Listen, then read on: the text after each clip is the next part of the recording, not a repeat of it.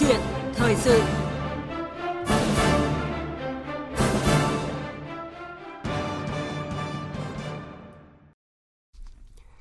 Thưa quý vị và các bạn, thêm một năm nữa sắp qua đi, thách thức lớn đối với thế giới vẫn là đại dịch COVID-19, thiếu công bằng vaccine, kéo theo đó là những trở ngại mới như giá năng lượng, giá tiêu dùng tăng cao, lạm phát, lao động thiếu hụt khắp thế giới.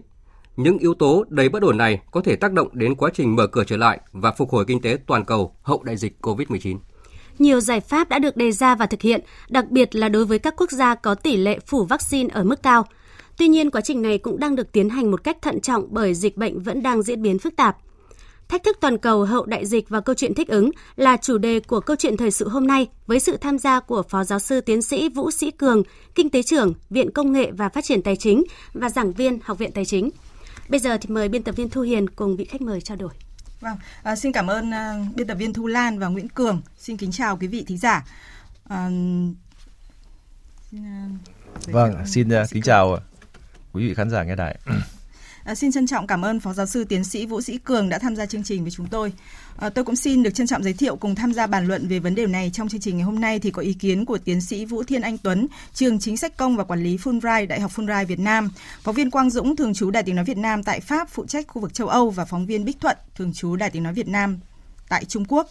Chương trình đang được phát sóng trên kênh Thời sự VOV1 và phát trực tuyến trên fanpage Facebook ở địa chỉ VOV1 Thời sự. Quý vị và các bạn quan tâm đến nội dung chúng tôi đề cập, đặt câu hỏi hoặc nêu ý kiến, quan điểm của mình có thể gọi điện đến số máy 0243 934 9483 hoặc 0243 956 3563. Tôi xin được nhắc lại số điện thoại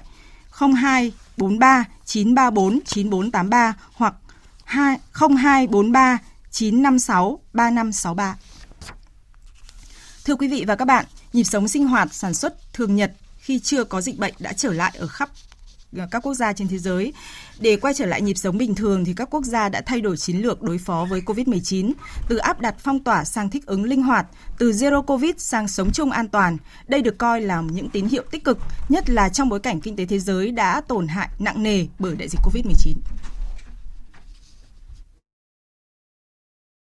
Là một trong những quốc gia có tốc độ tiêm chủng nhanh nhất thế giới, Anh hồi tháng 7 vừa qua đã tiên phong trong việc sống chung với COVID-19.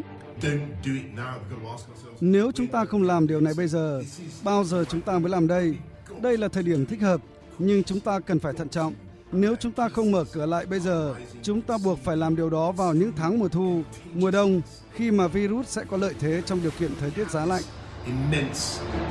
Thủ tướng Boris Johnson đã nói như vậy khi đưa ra quyết định dỡ bỏ hầu hết các hạn chế vào ngày 19 tháng 7, ngày mà người dân Anh gọi là ngày giải phóng. Sau Anh, một loạt quốc gia trong đó có Đức, Pháp, Italia hay Hà Lan cũng quyết định mở cửa biên giới và đón những du khách nước ngoài đầu tiên trong lộ trình hướng tới cuộc sống bình thường mới. Không giống như Anh hay các quốc gia châu Âu khác, New Zealand ngay từ đầu đã quyết tâm theo đuổi chiến lược nhiều tận gốc dịch bệnh hay còn gọi là Zero Covid và chính sách này của New Zealand trong một giai đoạn nào đó đã phát huy tác dụng. Tuy nhiên, khi làn sóng thứ tư xuất hiện vào tháng 10 vừa qua, chính phủ của Thủ tướng New Zealand Jacinda Ardern đã có sự thay đổi lớn khi thừa nhận. Với sự bùng phát do biến thể Delta, việc đạt được Zero Covid là vô cùng khó khăn. Chỉ riêng các biện pháp hạn chế thôi là không đủ để chấm dứt dịch bệnh. Đợt bùng phát do biến thể Delta đã đẩy nhanh quá trình chuyển đổi này. Vaccine sẽ hỗ trợ điều đó và chúng ta có thể lạc quan về tương lai. Trước đó, một pháo đài COVID-19 khác là Australia cũng thông báo chấm dứt chiến lược Zero Covid và thừa nhận đã tới lúc để người dân được trở lại với cuộc sống. Sự xuất hiện của biến thể Delta được xem là yếu tố thay đổi cuộc chơi. Theo giám đốc khu vực của Tổ chức Y tế Thế giới tại Tây Thái Bình Dương Takeshi Kasai, điều quan trọng là phải xác định rõ chống dịch thành công không phải là không ghi nhận ca bệnh nào, mà là ghi nhận rất ít người nhập viện và rất ít người tử vong. Virus sẽ không biến mất và do đó chúng ta phải chuyển trọng tâm cuộc chiến sang sống chung với dịch bệnh. Nhưng điều này không có nghĩa là từ bỏ việc kiểm soát virus, mà tập trung vào cách chúng ta giảm thiểu rủi ro trong dài hạn, cũng như làm tất cả những gì có thể để hạn chế sự xuất hiện của các biến thể mới và nguy hiểm hơn. À, vâng, thưa tiến sĩ Vũ Sĩ Cường, đến thời điểm này thì hầu hết các nước đều đã kết thay đổi các cái chính sách đối phó với Covid-19. Ông nhìn nhận như thế nào về cái sự thay đổi này ạ? Uh, theo tôi thì uh, do Covid-19 là một cái dịch bệnh mà nó chưa có trong tiền lệ. Cho nên cái việc ứng xử ban đầu uh, từ zero Covid và chuyển sang cái việc và sống chung với dịch bệnh và dần dần coi nó là bệnh đặc hữu cũng là vấn đề bình thường. Và vì chúng ta bắt buộc phải tiếp tục các cái hoạt động kinh tế xã hội bình thường chứ không thể đóng băng mãi được. Vì nếu chúng ta chấp nhận Zero covid có nghĩa là đóng băng và điều đấy thì nó có thể ảnh hưởng rất là nặng nề đến ờ, tất cả các mặt của đời sống kinh tế xã hội. Vì vậy, nhiều quốc gia, mặc dù là biết cái lựa chọn về việc sống chung với covid là một trong lựa chọn nó có những cái ờ, khó khăn và thách thức nhất định, nhưng mà họ vẫn buộc phải làm vì không có cái cách nào khác. À, vâng, ờ, đây rõ ràng là một cái sự thay đổi cần thiết và khi xác định ờ, COVID-19 ờ, không thể biến mất thì tìm cách sống chung với nó sẽ là một xu thế tất yếu. Tuy nhiên sống chung như thế nào để vừa đảm bảo được an toàn cho sức khỏe của người dân cũng như là để khôi phục được sản xuất kinh tế mới là điều đáng quan tâm. Như chúng ta đã thấy thì những tháng cuối năm này dịch bệnh COVID-19 lại có những cái biến chuyển rất là phức tạp. Việc mở cửa trở lại đang làm gia tăng các cái ca mắc mới, làn sóng COVID đang xuất hiện tại châu Âu, Trung Quốc và Mỹ và rất nhiều các quốc gia khác. À, để đối phó với làn sóng lây nhiễm này thì chính phủ các nước đã làm gì? Chúng tôi à, sẽ kết nối ngay sau đây với các phóng viên thường trú Đài Tiếng nói Việt Nam tại châu Âu, anh Quang Dũng và chị Bích Thuận, phóng viên thường trú Đài Tiếng nói Việt Nam tại Trung Quốc để có thể có những thông tin à, mới nhất về tình hình châu Âu và Trung Quốc. À, xin chào anh Quang Dũng và chị Bích Thuận. Xin chào biên tập viên Thu Hiền, xin kính chào phó giáo sư Vũ Sĩ Cường, xin kính chào quý vị thính giả. Vâng, xin chào chị Thu Hiền, chào khách mời của chương trình. Xin chào anh Quang Dũng và quý vị thính giả. Trước hết ờ, xin được hỏi phóng viên Quang Dũng ạ, anh có thể chia sẻ về những cái thông tin mới nhất về tình hình dịch bệnh tại châu Âu nơi ờ, đang được coi là tâm điểm mới về Covid-19 trong những ngày qua Vâng, trong vài ngày qua thì tình hình dịch Covid-19 tại châu Âu thì đang diễn biến hết sức căng thẳng. Ờ, số ca nhiễm mới hàng ngày tại nhiều nước thì đã quay trở lại với mức cao kỷ lục của các làn sóng dịch Covid-19 trước đây. Như là nước Đức thì đã có ngày lên đến 65.000 ca, Ờ, nước Pháp thì cũng đã ghi nhận trên 30.000 ca nhiễm một ngày, còn tại Anh thì từ gần một tháng qua thì số ca nhiễm cũng liên tục duy trì ở mức là từ 35.000 cho đến 45.000 ca. Các nước như Áo, Hà Lan, Bỉ, Thụy Sĩ thì cũng đều ghi nhận số ca nhiễm mới ở mức rất cao. Điều đáng nói hơn đó là bên cạnh số ca nhiễm mới hàng ngày thì số ca nhập viện và tử vong thì cũng đang có chiều hướng tăng mạnh. Sức ép lên các bệnh viện ở các nước thì cũng đang rất lớn. Các nước như Đức hay Hà Lan thì đã bắt đầu phải di chuyển các bệnh nhân sang các vùng khác, thậm chí là sang các nước khác để giảm tải cho các khu vực dịch COVID-19 quá căng thẳng.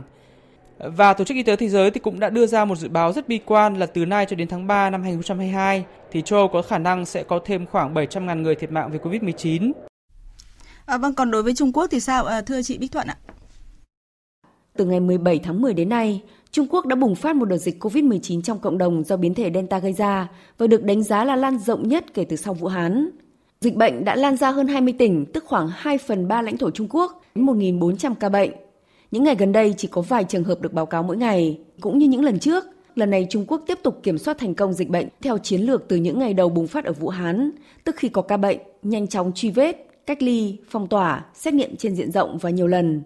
À, bên cạnh đó, để ngăn chặn dịch, nhiều địa phương ở Trung Quốc đã nâng thời gian cách ly tập trung và theo dõi sức khỏe của người nhập cảnh, dù người đó đã tiêm vaccine hay chưa, từ 14 ngày của thời kỳ đầu lên 21 ngày hiện nay, thậm chí cá biệt có nơi lên tới 56 ngày. Riêng thủ đô Bắc Kinh thì từ ngày 17 tháng 11, các biện pháp hạn chế đi và đến Bắc Kinh từ các địa phương nơi có 51 cửa khẩu biên giới đường bộ thuộc 7 tỉnh và khu tự trị đã được thực hiện. Việc siết chặt quản lý đi lại này là một phần trong các biện pháp phòng chống dịch nghiêm ngặt và mới nhất trước Thế vận hội mùa đông 2022. Có thể thấy là Trung Quốc vẫn đang duy trì chiến lược Zero Covid với những quy định có phần ngặt nghèo hơn. À, vâng, à, chúng ta có thể thấy là Trung Quốc thì đang kiên trì tiếp cận à, cận theo các cái biện pháp cứng rắn, tức là theo đúng một cái quy trình là truy vết, cách ly, phong tỏa và xét nghiệm diện rộng à, và vẫn đang thực hiện một cách khá thành công. Vậy thì đối với các nước châu Âu họ sẽ có cách tiếp cận ra sao khi mà áp lực kinh tế có thể là trở ngại cho việc áp đặt các biện pháp cứng rắn à, trước đây, thưa anh Quang Dũng ạ? Hiện tại thì đa số các nước lựa chọn chiến lược đó là thúc đẩy tiêm vaccine, đặc biệt là kêu gọi và thúc giục những người trong diện cần phải tiêm mũi vaccine tăng cường nhanh chóng đi tiêm. Tuy nhiên thì một số nước đã buộc phải áp dụng các biện pháp quyết liệt hơn. Như là Áo thì đã phong tỏa toàn quốc từ ngày 22 tháng 11 trong vòng 20 ngày. Còn trước đó thì Hà Lan cũng đã phong tỏa một phần trong vòng 3 tuần. Rất nhiều khả năng là nước Đức cũng sẽ buộc phải phong tỏa vì hiện nay Đức đang là tâm dịch ở châu Âu. Tuy nhiên thì tất cả các nước đều coi việc tái phong tỏa là biện pháp cuối cùng và sẽ làm mọi cách để tránh phải tái phong tỏa. Các nước đều đang áp dụng một số biện pháp bổ sung khác như là quy định kiểm tra bắt buộc ờ, giấy thông hành y tế hay còn gọi là chứng nhận COVID, tức là những người chưa tiêm đủ vaccine hay là chưa có chứng nhận miễn dịch COVID-19 thì sẽ bị hạn chế tối đa ờ, việc tham gia vào các hoạt động kinh tế xã hội. Người dân cũng được kêu gọi làm việc ờ, từ xa một cách nhiều nhất có thể Một số nơi như tại các bang của Đức thì đã cho đóng cửa các tụ điểm đông người như là chợ Giáng sinh hay là các quán bar, rồi bắt buộc trở lại các biện pháp như là đeo khẩu trang, rồi là hạn chế số lượng người trong không gian kín. Nhìn chung thì các nước đều đang chạy đua với thời gian để hy vọng là không phải dùng đến biện pháp khắc nghiệt nhất, đó là phải tái phong tỏa toàn quốc. À, Vâng, à, có thể thấy là với châu Âu việc mở cửa và sống chung linh hoạt là cái điều tất yếu và rất là quan trọng. À, và hầu hết các nước thì việc lựa chọn áp dụng các cái biện pháp cứng rắn sẽ là cái lựa chọn cuối cùng và à, coi như là cực chẳng đã. Nhưng với Trung Quốc thì khác, à, như chị Bích Thuận thì vừa đề cập Trung Quốc hiện là quốc gia duy nhất trên thế giới duy trì các biện, biện pháp cứng rắn để có thể đưa số ca mắc Covid-19 về không. À, thưa chị Bích Thuận, chị có thể lý giải vì sao chính phủ của Trung Quốc à, vẫn tiếp tục chính sách này ạ? Vâng như đã nói ở trên thì Bắc Kinh sắp tổ chức Olympic mùa đông vào đầu năm tới. Nước này từng cử người sang Olympic Tokyo học hỏi kinh nghiệm. Tuy nhiên sau khi chứng kiến sự trì hoãn của Thế vận hội mùa hè 2020, chính phủ Trung Quốc đã quyết định không đi vào vết xe đổ này. Nước này không muốn tất cả thành tựu chống dịch trong suốt 2 năm qua đổ ra sông ra bể chỉ vì một sự kiện thể thao. Bên cạnh đó thì trong năm 2022, Trung Quốc còn hai sự kiện quan trọng khác, đó là Đại hội Thể thao châu Á lần thứ 19 tổ chức tại Hàng Châu và quan trọng nhất là Đại hội Đảng toàn quốc lần thứ 20 vào nửa cuối năm. Tổng Bí thư Chủ tịch Trung Quốc Tập Cận Bình đương nhiên không muốn dịch bệnh vượt ngoài tầm kiểm soát trước sự kiện này. Ngoài ra thì còn có lý do khác khiến nước này vẫn đi theo con đường chống dịch ban đầu. Đó là đến nay bài học Vũ Hán vẫn còn nguyên giá trị và đa phần người dân Trung Quốc không muốn chịu đựng tình trạng cả nước này có dịch với hàng chục, thậm chí hàng trăm nghìn ca bệnh tăng thêm và hàng trăm hàng nghìn người tử vong mỗi ngày. Nếu so sánh giữa hai cách làm hiện nay là không Covid và sống chung, thì đại đa số người dân Trung Quốc vẫn chọn phương án ban đầu.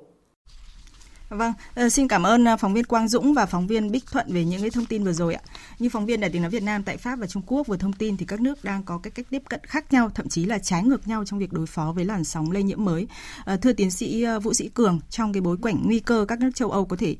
sẽ phải áp dụng các cái biện pháp cứng rắn trở lại và Trung Quốc thì vẫn tiếp tục duy trì cái chính sách zero covid, nó sẽ tác động như thế nào đến sự phục hồi kinh tế toàn cầu ạ? Ờ, thực ra thì ờ, Trung Quốc nó một trong quốc gia có vai trò rất quan trọng trong kinh tế thế giới. À, do đó mà cái việc mà Trung Quốc ờ, tiếp tục áp dụng chính sách zero covid thì nó cũng sẽ ảnh hưởng rất lớn đến kinh tế toàn cầu. Nó sẽ gây gián đoạn cái nguồn cung về uh, sản phẩm. Thứ hai là nó cũng làm cho các cái chi phí liên quan đến hậu cần logistics mà vận chuyển nó tăng lên. À, chúng ta đều thấy rằng là uh, các cái giá cả của các nguyên vật liệu rồi là các cái yếu tố đầu vào Ờ, nó có xu hướng tăng lên trong những tháng vừa qua ở khắp nơi trên thế giới. Một phần không nhỏ lý do là do liên quan đến chi phí vận chuyển. Ở Trung Quốc khi người ta yêu cầu hàng hóa đến và đi đều phải cách ly rồi là xử lý kiểm tra nghiêm ngặt như vậy thì nó sẽ làm tăng chi phí không nhỏ. Hơn nữa là Trung Quốc là công sở của thế giới, do đó mà khi mà xảy ra dịch bệnh ờ, thì cái ảnh hưởng của nó tới các nước khác cũng rất là, rất là lớn. Đó. Thế còn ờ, Liên minh châu Âu thì tại sao họ họ vẫn lựa chọn cái biện pháp là sống chung với dịch? Nó có cả lý do xuất phát về văn hóa, có cả lý do xuất phát về chính trị, có cả lý do xuất phát về kinh tế. Thứ nhất là các nước châu âu về mặt về mặt văn hóa thì người dân châu âu thì, cái ờ, quyền tự do cá nhân trong cái việc là ờ, đi lại, trong cái việc là ờ, trao đổi nó rất là cao. Thứ hai mặt chính trị thì các nước liên minh châu âu mặc dù là là là độc lập nhưng mà vẫn có những cái quan hệ ràng buộc với nhau, nhất định về mặt chính trị do đó vì vậy mà một quốc gia để, để phong tỏa chặt chẽ thì nó sẽ có những cái tác động đến các nước trong nội khối. Cái thứ ba là liên quan đến mặt kinh tế. Cái điều này là rất là quan trọng là vì uh, các quốc gia trong liên minh châu âu thì uh, thuộc cái khu vực của đồng tiền trung châu âu nhất là đồng châu âu ấy, thì họ có cái quan hệ rất chặt với nhau về kinh tế. Và vì vậy uh, nếu mà một quốc gia nào đó mà tự phong tỏa ấy, thì uh, hoàn toàn ấy, thì nó sẽ tự nhiên tách bạch ra và các hoạt động kinh tế của quốc gia đó nó sẽ bị ảnh hưởng rất là nặng. Vì vậy họ cũng khó có thể lựa chọn như Trung Quốc được. Ờ, Trung Quốc thì bản thân họ là một quốc gia rất là lớn. Ờ, cái ờ, tổng cầu nội địa của họ đủ để có thể gọi là không không quá ảnh hưởng bởi cái cái bên ngoài. Nếu ngay cả khi họ họ chấp nhận là đóng cửa vì covid, thế nhưng mà các nước gia châu âu, đa số là quốc gia có quy mô nền kinh tế ở mức độ vừa phải. Đó thì uh, nếu mà họ đóng cửa hoàn toàn như vậy thì nó sẽ có thiệt hại rất nặng nề về kinh tế và do đó mà họ phải buộc phải lựa chọn đó. và bản thân Trung Quốc ấy thì họ cũng có một cái cái cái khác các quốc gia khác nữa là uh, cái việc mà kiểm soát cũng như là kia việc mà uh, truy vết ấy, thì nó có những cái cái điều kiện thuận lợi dễ dàng hơn chứ còn ở các nước châu Âu thì cái đấy khó thực hiện hơn như tôi đã thích ở trên về lý do về văn hóa nữa. Vâng. À, vậy thì theo uh, tiến sĩ thì đâu là những cái tiêu chuẩn chung để thích ứng với đại dịch uh, trong bối cảnh mà các nước uh, có những cái chính sách khác nhau về về về về về mặt uh, chính sách để đối phó với Covid-19 ạ? À, theo quan điểm của tôi thì cái uh, việc mà thích ứng với Covid bây giờ trở thành lựa chọn của đa số quốc gia.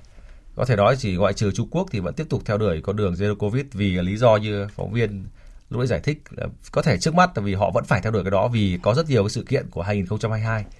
nhưng sau đó thì tôi nghĩ là là không còn cách nào khác tại vì chúng ta không thể đóng cửa mãi được. Đó. À, thì cái việc mà chọn cái sống chung covid mặc dù như tôi nói lúc trước là có những cái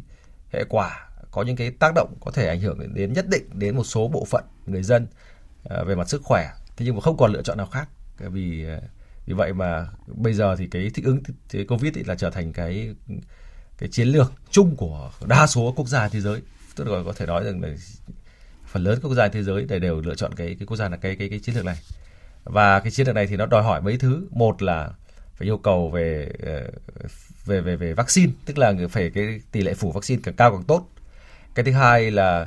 cái ờ, các cái quy định về 5K Việt Nam mình vẫn nói 5K thì vẫn phải được tuân thủ. Ờ,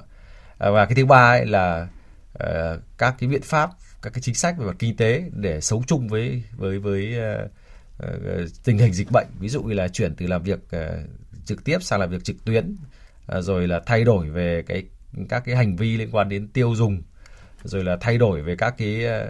uh, chính sách mà liên quan đến cái uh, các cái lĩnh vực liên quan đến uh, y tế vân vân. Thì có rất nhiều các cái biện pháp khác nhau mà người ta có thể áp dụng để À, thích ứng. Vâng. À, vâng, tiến sĩ Vũ Sĩ Cường vừa nhắc đến à, tiêm chủng vaccine cũng như là kèm theo đó là các cái tuân thủ về quy định về dịch tễ à, cũng như là sự phối hợp chặt chẽ giữa các quốc gia cùng với đó là cái việc phủ tiêm chủng vaccine đồng đều và rộng khắp cũng là yếu tố then chốt để đảm bảo dịch bệnh sớm được kiểm soát. Bởi nhìn từ thực tế thì các nước châu Âu cũng như là Mỹ thì mặc dù các cái những cái quốc gia này đã thực tiếp cận với vaccine rất là sớm, à, song việc thiếu công bằng vaccine giữa các nước phát triển hơn à, với các nước nghèo hơn giữa khu vực này với khu vực khác à, cũng dẫn tới việc dịch bệnh không thể kiểm soát được một cách đồng đều và có tác động tiêu cực đến sự phục hồi kinh tế toàn cầu.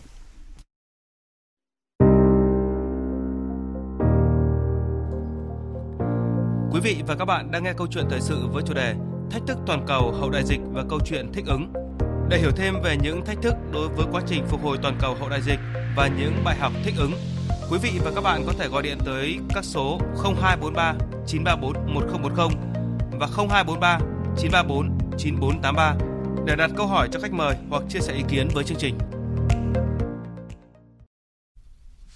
Thưa quý vị và các bạn, nền kinh tế thế giới thì đang phục hồi à, sau 2 năm trao đảo bởi cơn bão mang tên COVID-19. Tuy nhiên thì sự phục hồi này đang được đánh giá là mong manh và đối diện với rất nhiều thách thức cần phải được giải quyết. Mời quý vị và các bạn cùng nghe quan điểm của tiến sĩ Vũ Thiên Anh Tuấn, trường chính sách công và quản lý Fulbright, Đại học Fulbright Việt Nam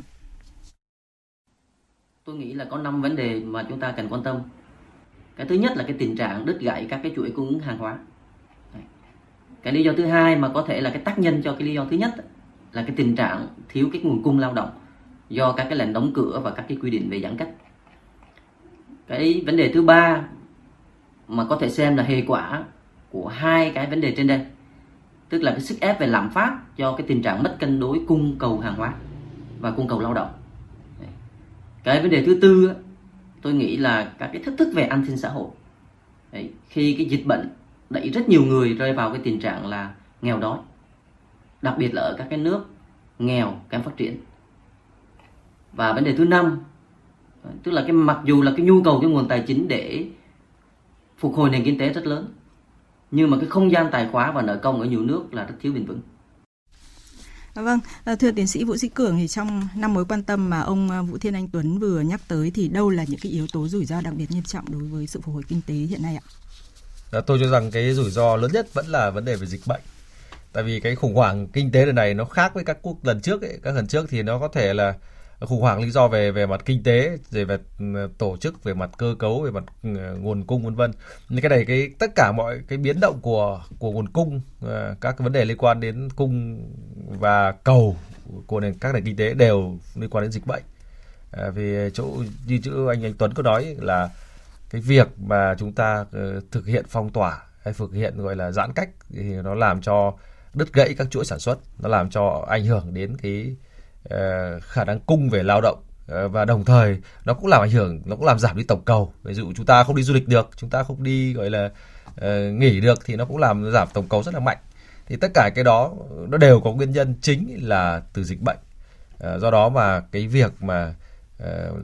thích ứng ừ, kiểm soát dịch bệnh ừ, theo tôi đó là một cái thách thức lớn nhất. Vì khi một khi chúng ta đã ừ, thích ứng và kiểm soát được ở mức độ ờ, dịch bệnh ở mức độ nhất định ấy, thì ờ, các hoạt động sẽ dần dần trở lại bình thường. Vì bản chất của tất cả các cái uh, hoạt động kinh tế thì nó vẫn đang cái nền tảng của hoạt động kinh tế thì vẫn đang có. Đó, lý do chính là vì là cái sự đứt gãy và cái, việc mà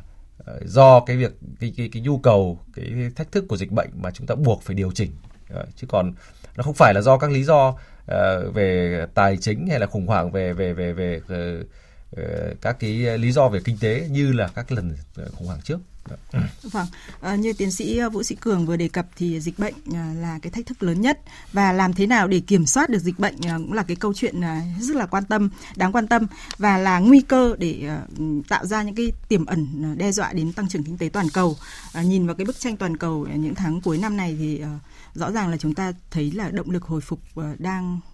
yếu đi. Các nền kinh tế thế giới, đặc biệt là các nước lớn à, đã có kế hoạch để đối phó những cái thách thức này ra sao? Thì chúng ta hãy đến với những thông tin tổng hợp sau đây. Tự tin với tỷ lệ bao phủ vaccine COVID-19 lên tới 85%. Từ đầu tháng 11, Australia đã bắt đầu mở lại một phần biên giới quốc tế và dự kiến đến ngày 1 tháng 12 sẽ cho phép tất cả những người có thị thực đủ điều kiện nhập cảnh mà không cần giấy xin phép Thủ tướng Scott Morrison đã gọi đây là bước ngoặt lớn. Sự trở lại của các công nhân lành nghề và sinh viên đến Australia là một cột mốc quan trọng trong con đường trở lại của chúng tôi về những gì mà người Australia đã làm được có ý nghĩa rất lớn đối với nền kinh tế của đất nước. Không giống Australia hay New Zealand, một thời gian dài đóng cửa hoàn toàn với thế giới bên ngoài hay mở cửa ồ ạt giống như các nước châu Âu, Singapore lại chọn cho mình một hướng đi riêng, vừa mở cửa biên giới ở mức hạn chế và duy trì nền kinh tế, vừa thúc đẩy bao phủ vaccine và nỗ lực dập dịch mỗi khi virus xuất hiện trong thời gian sớm nhất có thể. Đánh giá về con đường sống chung với COVID-19 của Singapore, giáo sư Dan Nyok Wong thuộc Đại học Quốc gia Singapore nhận định. Um, Đây không chỉ là một loại virus sinh học, là kẻ thù của chúng ta. Bên cạnh virus, sức khỏe tâm lý, sự hỗ trợ của xã hội là vô cùng quan trọng và chúng tôi đã bắt đầu nhận ra rằng để có thể kiểm soát và đánh bại được dịch bệnh, một cách tiếp cận tổng thể đa chiều là cần thiết. Bên cạnh tấm lá chắn vaccine, chính phủ các nước như Nhật Bản, Trung Quốc hay Mỹ cũng can thiệp mạnh về kinh tế thông qua những gói cứu trợ và kích thích kinh tế khổng lồ. Nếu như chỉ trong vòng 6 tháng từ tháng 1 năm 2020 đến tháng 6 năm 2020, chính phủ Trung Quốc thông qua hàng loạt giải pháp tiền tệ và tài chính công lên tới 2.255 tỷ đô la, tương đương hơn 15% GDP, thì chính phủ Nhật Bản mới đây cũng tung ra gói kích thích kinh tế khổng lồ thứ ba trị giá 55.700 yên, tương đương 490 tỷ đô la để đối phó với những tác động kinh tế kéo dài của đại dịch. Thủ tướng Kishida Fumio tự tin sẽ sớm đưa Nhật Bản trở lại lộ trình tăng trưởng. Chất lượng và quy mô của gói kích thích đủ để mang lại cảm giác yên tâm và hy vọng cho người dân Nhật Bản. Chúng được thiết kế để bắt đầu một kiểu chủ nghĩa tư bản mới và tạo ra một chu kỳ tăng trưởng và phân phối có trách nhiệm. Còn tại Mỹ từ tháng 3 năm 2020 đến tháng 3 năm 2021, chính phủ nước này đã thông qua 3 gói tài trợ cực lớn có giá trị 2.000 tỷ đô la, 910 tỷ đô la và 1.900 tỷ đô la nhằm tăng cường năng lực phòng chống dịch COVID-19 cũng như bảo vệ đời sống của người dân và hỗ trợ doanh nghiệp. Cả Trung Quốc, Nhật Bản và Mỹ đều nằm trong số những nền kinh tế có sự phục hồi kinh tế khả quan nhất theo dự báo của Quỹ tiền tệ quốc tế. À, vâng, nhìn vào kế hoạch ờ, của các nền kinh tế thì đặc biệt là các cái quốc gia lớn như là Mỹ, Trung Quốc và Nhật Bản à, hay là nhiều các cái quốc gia châu Âu khác thì chúng ta có thể thấy một cái điểm chung là họ đưa ra các cái gói hỗ trợ và kích thích kinh tế lớn chưa từng có. Theo tính toán của các định chế ờ, tài chính quốc tế thì kể từ khi đại dịch Covid xảy ra thì các ngân hàng trung ương ờ, trên toàn cầu đã chi khoảng 10.400 tỷ đô la để hỗ trợ cần thiết và kích thích kinh tế trong thời điểm khó khăn. À, thưa giáo phó giáo sư tiến sĩ Vũ Sĩ Cường, những gói tài chính này sẽ tác động như thế nào đối với quá trình phục hồi cả cả, cả về thách thức và lợi thế ạ? À, về mặt uh, tích cực ấy thì uh, chúng ta có thể hình dung ra là khi Covid ấy, người ta không làm việc thì uh, muốn người ta có cái nền kinh tế có thể để duy trì và phát triển trở lại thì đương nhiên là phải có các cái gói kích thích vì là uh, Ờ, nó bị đóng băng một thời gian thì nó cần phải có cái giống như kiểu là có thuốc bổ để chúng nó nó hồi phục trở lại. À, đấy là mặt tích cực. Tuy nhiên về mặt tác động về tiêu cực ấy, thì các gói kích thích nó sẽ ừ, có những ảnh hưởng nhất định đến cái gọi là thay đổi về cái, cái tổng cầu rồi là thay đổi về tổng cái cung tiền cho nền kinh tế. À, giống như chúng ta có là cái hàng đang hàng hóa đang chúng ta đang có một cái lượng hàng hóa là 10 chẳng bây giờ thì nếu mà bình thường nó cân với nhau 10 đồng hàng hóa 10 đồng Ừ, tiền thì, thì nó cân với nhau. Bây giờ chúng ta bơm thêm tiền vào ờ, thì đương nhiên là nó sẽ có nguy cơ về lạm phát. Đó, nó nguy cơ lạm phát thì đâu đấy là cũng cũng có. Vì vậy tất cả các quốc gia trên thế giới thì khi mà họ đưa ra các gói kích thích thì đều họ đều có cái lộ trình ờ, điều chỉnh. Và khi họ thấy có dấu hiệu của ờ, lạm phát thì họ sẽ ngay lập tức điều chỉnh và và và thay đổi lại cái các gói kích thích đó và một vấn đề nữa đáng lưu ý là uh, các cái gói kích thích này thì hầu hết được thực hiện ở các quốc gia uh, thực hiện mạnh ấy, ở các quốc gia gọi là có cái nền kinh tế tương đối tốt tức là cái, cái thu nhập bình quân đầu người họ cao. Đó. Thế còn các quốc gia uh, đang phát triển hay quốc gia gọi là có mức độ phát triển thấp hơn như Việt Nam chẳng thì cũng có các gói kích thích. Tuy nhiên thì cái quy mô của nó sẽ nhỏ hơn và cái cái cái cái khả năng để Ờ, thực hiện các cái biện pháp các cái chính sách mà kích thích giống như của các quốc gia uh, giàu có ấy, thì nó sẽ khó hơn. Uh, giống như con nhà nghèo ấy đó người giàu thì người ta có thể có được nhiều các biện pháp khác nhau nhưng người người nghèo tức là những người mà có cái nguồn lực về hạn chế thì ta phải liệu cơm gắp mắm thôi. À, vâng, thế thì đối với các cái gói kích thích này thì nó có tạo ra các cái nguy cơ về nợ công không ạ? À, bởi vì hiện nay thì uh, theo tính toán thì nợ công của các nước uh, phát triển uh, có thể có những nước đã lên tới 200% đương nhiên đương nhiên nó sẽ tạo ra các cái nguy cơ về về nợ công. À, cả Mỹ cả Nhật Bản thì đều là cũng quốc gia có nợ công rất cao. À, và vì vậy mà uh, nó sẽ tạo ra những nguy cơ nợ công. Tuy nhiên chúng ta có những cái đặc thù. Ví dụ như trường hợp Nhật Bản thì họ vay nợ chủ yếu là vay nợ nội địa cho nên nó không quá rủi ro với họ. Còn Mỹ thì đặc thù khác. Mỹ là một quốc gia nó có thể in tiền cho cả thế giới tiêu do đó nó cũng không quá ngại e, e ngại về chuyện đó đó. còn đương nhiên là nó sẽ có những cái ảnh hưởng đến nợ công vì vậy chúng ta nếu mà chúng ta sẽ theo dõi cho thấy là cái quy mô cũng như là các cái gói kích thích này nó không, không hoàn toàn ờ, giống nhau nó rất là đa dạng rất là khác nhau giữa các quốc gia. Vâng. À, vậy thì theo tiến sĩ để giải quyết những cái thách thức như, như vừa đề cập thì theo ông các chính phủ cần phải có cái cách tiếp cận như thế nào cho nó phù hợp ạ? À, theo uh, quan điểm của cá nhân tôi thì tôi cho rằng thứ nhất là cái các cái gói hỗ trợ là cần thiết. Đó. Thì à, như tôi giải thích ở trên tức là khi chúng ta bị dịch bệnh thì giống như nền kinh tế bị ốm chúng ta phải có cái cái cái gói hỗ trợ để cho nó hồi phục trở lại cái cần thiết tuy nhiên cái việc tính toán liều lượng uh, như thế nào lại là một câu chuyện rất là thách thức đối với tất cả các quốc gia uh, tất cả quốc gia cái thứ ba sau khi tính được liều lượng rồi cái thứ ba là cách dùng giống như kiểu thuốc ấy. Đó.